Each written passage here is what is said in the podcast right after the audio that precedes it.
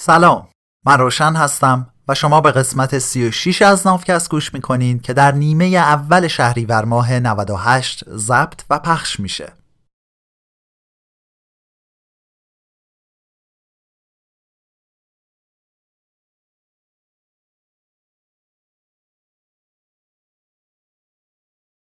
تو نافکست من در حال ترجمه و تعریف کتاب سیپینز نوشته یووال هراری هستم.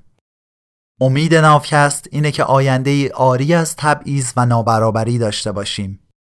تو این قسمت فصل چهارم از کتاب رو شروع می کنیم.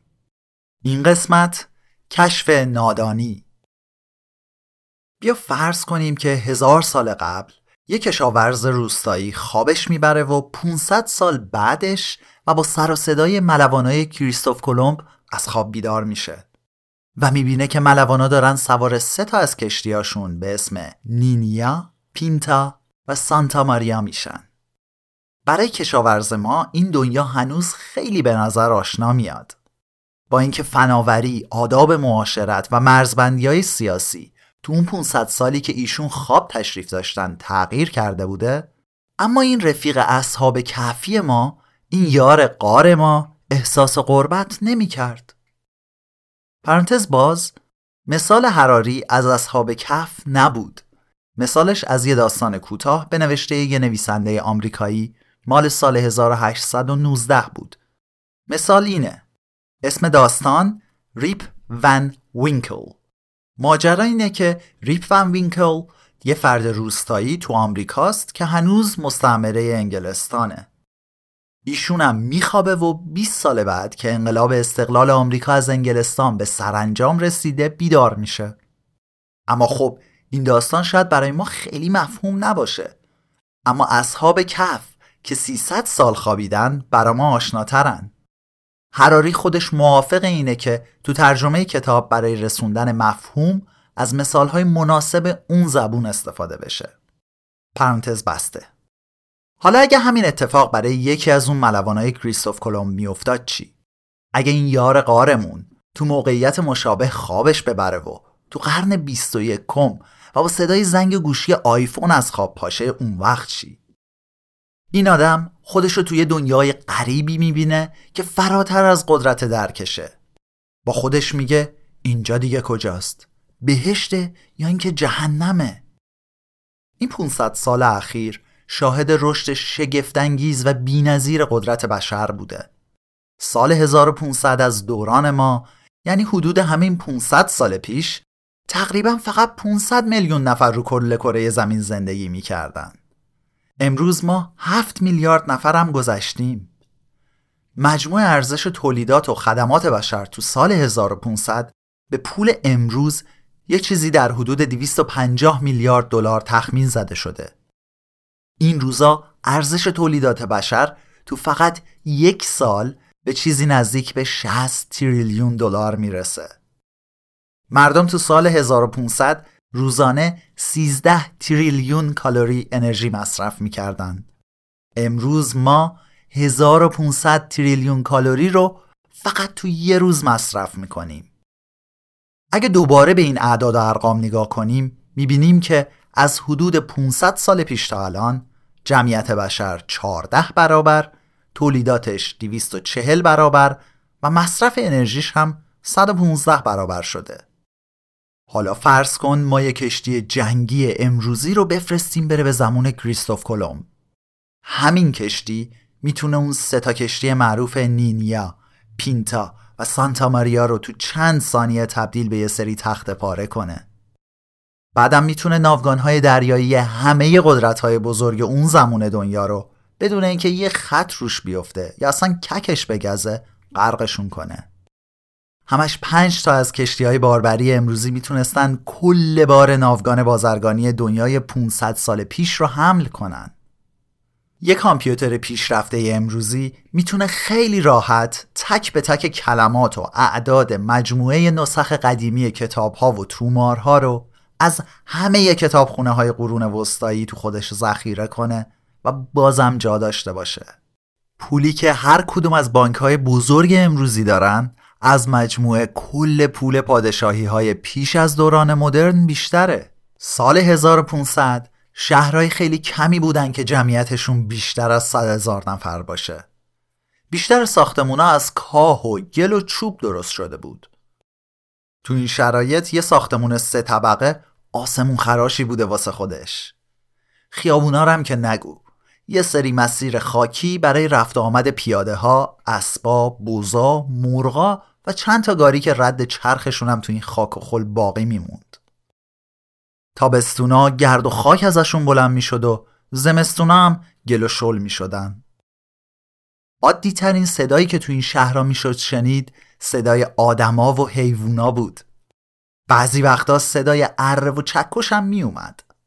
دم غروب منظره شهر تیره و تاریک می‌شد و شاید بعضی وقتا می‌شد سوسوی شمعی مشعلی یا فانوسی رو تو اون ظلمات دید اگه مردم یکی از این شهرها می‌تونست توکیو، نیویورک یا بمبئی امروزی رو ببینه با خودش چی فکر می‌کرد؟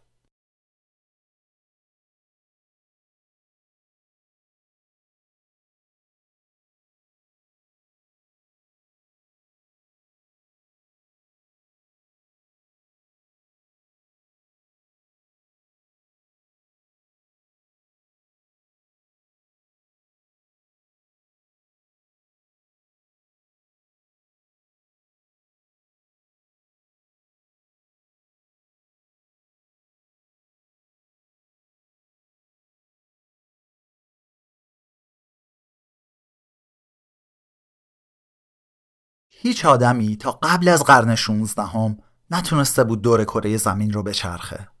اما وقتی سفر اکتشافی گروه ماژلان بعد از 72 هزار کیلومتر تموم شد و سال 1522 به اسپانیا برگشتن همه چی عوض شد. پرانتز باز می‌دونین که فردیناند ماژلان یه سیاه پرتغالی بود که به خرج اسپانیایی ها این سفر دور دنیا رو ترتیب داد. اما خودش هیچ وقت نتونست سفر رو تموم کنه و تو چهل و یک سالگی تو کشور فیلیپین امروزی از دنیا رفت. حتما شنیدی که اون موقع اروپایی با کشتی از اقیانوس اطلس می اومدن سمت جنوب و از پایین آفریقا دور می زدن تا برسن به اقیانوس هند. بعدش هم می‌رفتن سمت شبه قاره هند و جنوب شرق آسیا. معمولا هم دنبال ادویه بودن. این راه خیلی طولانی بود کانال سوئزی هم وجود نداشت که از مدیترانه به دریای سرخ برسن. ایده ماژلان این بود که به جای رفتن سمت شرق ما بریم سمت غرب و چون زمین گرده از اونجا سریعتر می‌تونیم به آسیا و هند برسیم. پادشاه پرتغال این ایده رو دوست نداشت. اصلا با ماژلان حال نمی کرد. کنترل مسیر آفریقا طبق یه قراردادی دست همین پرتغالیا بود. پس ماژلان تصمیم گرفت بره سراغ پادشاه جوون اسپانیا و ایده این راه غربی سریعتر و کم خرجتر رو باهاش مطرح کنه. البته قبلا هم این ایده وجود داشت اما همه نتونسته بودن این مسیر رو برن و به آخر برسوننش. مثلا کریستوف کلمب 27 سال قبل از ماژلان رفت که همین مأموریت رو انجام بده. اما می‌دونی دیگه به جای آسیا از آمریکا سر در آورد و ما نمی‌دونیم که آیا هیچ وقت فهمید که اونجا یه قاره جدیده و اون آدما هندی نیستن. چون کریستوف کلمب اومد به بومی های آمریکا گفت هندی به اسپانیولی ایندیوس یا به انگلیسی ایندیانز و این اسم اشتباه صدها سال برای ما و روی بومی های آمریکا موند. با اینکه اسم کریستوف کلمب تو تاریخ بشر موندگار شد اما باید بدونیم که خیلی ها هم کریستوف کلمب رو مسئول از بین رفتن جمعیت و فرهنگ های بومی زیادی تو قاره آمریکا می‌دونن. حالا برگردیم سراغ ماجلان که 27 سال بعد می‌خواست این راه رو به آخر برسونه و از طریق یه تنگه تو جنوب آمریکای جنوبی که الان بهش میگن گذرگاه ماژلان به اقیانوس آرام رسید و به سمت فیلیپین رفت تا اونجا کشته بشه. از 270 نفر اعزامی با تیم ماژلان آخرش فقط 18 19 نفر زنده به اسپانیا رسیدن. پرانتز بسته. پس کل این سفر سه سال طول کشید و به قیمت جون تقریبا همه خدمه و خود ماژلان تموم شد.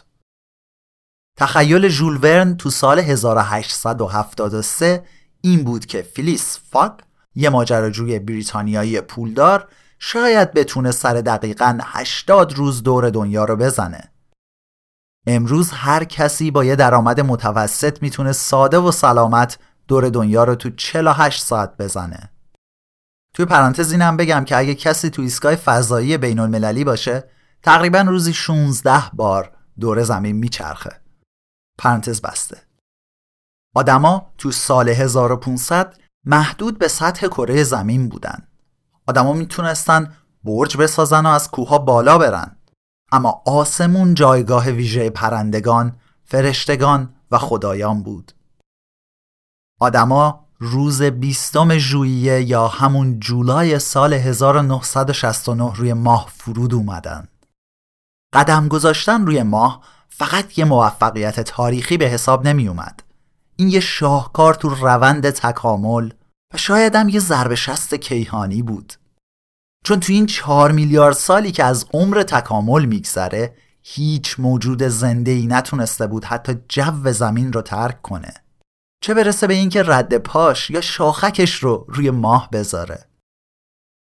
تو بیشتر اوقات تاریخ آدما از 99 ممیز 99 صدام درصد از موجودات زنده این کره خاکی بیخبر بودن. مثلا کسی از میکروارگانیسما هیچ خبری نداشت. دلیلش هم این نبود که اینا برامون مهم نبودن. نه. هر کدوم از ما میلیاردها موجود تکسلولی درون خودمون داریم که تازه بیکار هم نیستن و فقط سواری مجانی ازمون نمی‌گیرن. این تکسلولیا بهترین دوستا و خطرناکترین دشمنامونن. بعضیاشون غذای ما رو هضم می‌کنن و دل و رودمون رو تمیز می‌کنن. بعضیای دیگهشون عامل بیماری های موردی و شاید هم بیماری های همگیر میشن. بازم تا سال 1674 طول کشید تا یه نفر از ما آدما چشمش به جمال این ریز جاندارها یا همون میکروارگانیسم ها روشن بشه. این وقتی بود که آنتونی وان لیون هوک که برای خودش تو خونش یه میکروسکوپ ساخته بود زیر چشمی به یه قطره آب نگاه انداخت و با دیدن دنیایی از موجودات ریزه میزه که دارن تو فقط یه قطره از آب جنب و جوش می‌کنن در جا خشکش زد. پرانتز باز آنتونی وان لیون هوک که یه تاجر و دانشمند هلندی بود یه بزازی یا همون پارچه فروشی خودمونو داشت و می‌خواست کیفیت الیاف پارچه رو بهتر از اونی که با عدسی های اون دوران می‌شد دید ببینه همین شد که زد تو کار ساخت لنز و عدسی. وان لیون هوک که ظاهرا از کار با شیشه هم سر در می آورد یه میله شیشه ای رو از وسط گرفت رو آتیش بعد شیشه داغ رو از دو طرف کشید و دو تا تار نازک شیشه ای ساخت. بعد این دو تا تار شیشه ای رو دوباره روی آتیش گرفت تا یه سری کره شیشه ای خیلی با کیفیت و ریز بسازه. حالا با این کره های خیلی کوچیک بالاترین بزرگ نمایی رو برای میکروسکوپش داشت. ایشون البته گفته بود من تا آخر عمرم راز ساخت این لنزا رو به کسی نمیگم. همه هم فکر می‌کردن که این لنزای کوچیک رو میشینه با دست میتراشه.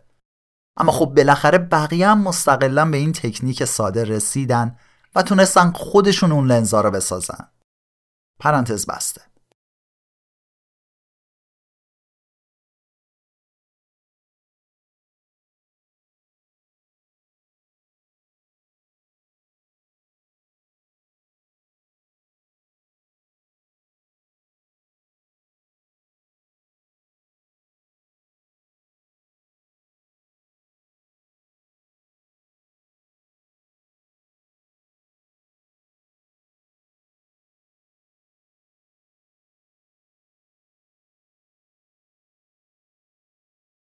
تو 300 سال بعد از این آدما با خیلی زیادی از این گونه های ریز موجودات ذرهبینی نشست و برخواست داشتن. ما تونستیم بیشتر بیماری های به شدت مرگبار و شدیدن مصری رو که این میکروارگانیسم ها باعثشون بودن رو شکست بدیم و با مهارشون اونا رو به خدمت صنعت و داروسازی بیاریم. امروز روز ما باکتری ها رو مهندسی می‌کنیم تا برامون دارو بسازن بایوفیول یا زیست سوخت تولید کنن و انگل ها رو بکشن. اما مهمترین و تعیین کننده ترین لحظه از این 500 سال گذشته ساعت 5 و 29 دقیقه و 45 ثانیه از روز 16 جولای سال 1945 بود. درست اد سر همین ثانیه بود که دانشمندای آمریکایی اولین بمب اتمی رو نزدیک شهر آلاماگوردوی ایالت نیومکزیکو منفجر کردند. آدما از اون لحظه به بعد هم می‌تونستن مسیر تاریخ رو عوض کنن و هم مسیرش رو به پایان برسونن. این روند تاریخی که به آلاماگوردو و همینطور به ماه ختم شد رو به عنوان انقلاب علمی می‌شناسیم. با سرمایه گذاری روی تحقیقات علمی و در طول این انقلاب علمی گونه بشر تونست به قدرت‌های نوین و شگرفی برسه. حالا چرا به این اتفاقا میگیم انقلاب؟ چون که تا حدود سال 1500 از دوران ما همه مردم دنیا به قابلیتشون تو کسب توانایی های نو تو زمینه پزشکی، نظامی و اقتصادی شک داشتن. با اینکه دولت ها و اربابای پولدار روی آموزش و پرورش و کمک هزینه تحصیلی سرمایه گذاری اما عموما هدفشون این نبود تا با تخصیص منابع مالی به حوزه دانش قابلیت های جدید به دست بیارن. اونا فقط می‌خواستن همونایی که داشتن رو حفظ کنن. یه حاکم نوعی مال دوران پیش از مدرن به این امید به روحانیون و فلاسفه و شعرا پول می‌داد که اونا بیان و به حکومتش مشروعیت بدن و نظام اجتماعی برقرار بمونه. این حاکم نوعی اصلا انتظار کشف داروی جدید اختراع سلاح نو یا تهییج و تحریک رشد اقتصادی رو از این علما نداشتن. تو این پنج صده گذشته آدما هر روز بیشتر از دیروزشون به این باور می‌رسن که با سرمایه گذاری روی تحقیقات علمی می‌تونن قابلیت هاشون رو بالا ببرن. این دیگه یه اعتقاد کورکورانه و چشمبسته نبود. این ماجرا بارها و بارها به صورت تجربی ثابت شده بود. هرچی که شواهد بیشتری رو می‌شد، منابع مالی بیشتری هم از سمت دولت ها و ثروتمندا سرازیر می‌شد به حوزه علم و دانش. بدون همچین سرمایه گذاری هایی نه ما می‌تونستیم روی ماه راه بریم نه می‌شد میکروارگانیسم ها رو مهندسی کنیم و نه اینکه هسته اتم را از هم بشکافیم. مثلا همین دولت آمریکا تو دهه های اخیر میلیاردها دلار برای تحقیق روی فیزیک هسته‌ای سرمایه گذاری کرده. دانشی که با این تحقیقات تولید شده امکان ساخت نیروگاه های هسته‌ای رو فراهم کرد. بعد همین نیروگاه ها اومدن و برای صنایع آمریکایی برق ارزون تولید کردند. این صنایع هم در عوض به دولت ایالات متحده آمریکا مالیات دادند. بازم دولت اومد یه بخشی از همین مالیات ها رو خرج پشتیبانی و حمایت از تحقیقات فیزیک ای کرد. اینجا یه شکلی توی کتاب هست که سه تا دایره رو با فلش به ترتیب به هم وصل کرده و یه چرخه رو نشون میده. قدرت، منابع، تحقیق. قدرت، منابع، تحقیق. این حلقه بازخورد انقلاب علمیه. برای پیشرفت علم به یه چیزی بیشتر از صرفا تحقیق نیاز داریم. پیشرفت علم به پشتیبانی متقابل علم، سیاست و اقتصاد نیاز داره. تحقیقات علمی بدون منابعی که از طرف نهادهای سیاسی و اقتصادی تعمین میشن تقریبا امکان ناپذیره. در عوض این حمایت همین تحقیقات علمی امکان استفاده از قابلیت‌های جدید و قدرت‌های نوی رو برای اقتصاد و سیاست فراهم می‌کنن تا اونا به منابع جدید برسن. و بخشی از اون منابع دوباره تو بخش تحقیقات تزریق میشه. حالا سوال اینه که چی شد آدما یه باور روزافزونی نسبت به توانایی هاشون برای کسب نیروهای جدید از طریق تحقیق پیدا کردن؟ این رابطه بین دانش، سیاست و اقتصاد چجوری ساخته شد؟ برای رسیدن به یه بخش از جواب این سوالا تو چند قسمت بعدی ذات یگانه دانش امروزی رو بررسی می‌کنیم. تو قسمت های بعدی به بررسی شکلگیری اتحاد بین علم، امپراتوری های اروپایی و اقتصاد سرمایهداری می‌رسیم. این پایان قسمت 36 از ناوکست بود. من خوشحالم که بالاخره به فصل چهار رسیدیم. تا اینجا تقریبا 60 درصد کتاب رو رفتیم. با اینکه این الان فصل آخر کتابه اما مشخصا چهل درصد مطالب کتاب همینجان و مطلباش به جذابیت فصلهای قبل هستن. راستی می‌دونین که وافکست هم شروع شده و قسمت اولش رو دو سه هفته پیش دادیم بیرون؟ تو وافکست داستان پشت بعضی از کلمه های خیلی آشنا رو با یه نیمچه نگاه زبانشناسانه و بدون هیچ ادعایی بررسی می‌کنیم. قسمت بعدی وافکست رو هم تا حدود ده روز دیگه از کانال و feed مخصوص به وافکست منتشر می‌کنیم. بابت استقبال خیلی خوبی که تو این یکی دو هفته گذشته از تنها قسمت وافکست کردین ازتون خیلی ممنونم. کامنت ها و نظرات شما بی نهایت دلگرم کننده هستن. و متشکرم که باز هم هر دو تا پادکست رو به دوستانتون و فامیلاتون معرفی می‌کنین. ناوکست رو من روشن به همراه کریشنا به گوش شما میرسونیم. تا دو هفته دیگه که ما برمیگردیم. نه تا ده روز دیگه که واوکست رو منتشر می‌کنیم. خوب و خوش باشین.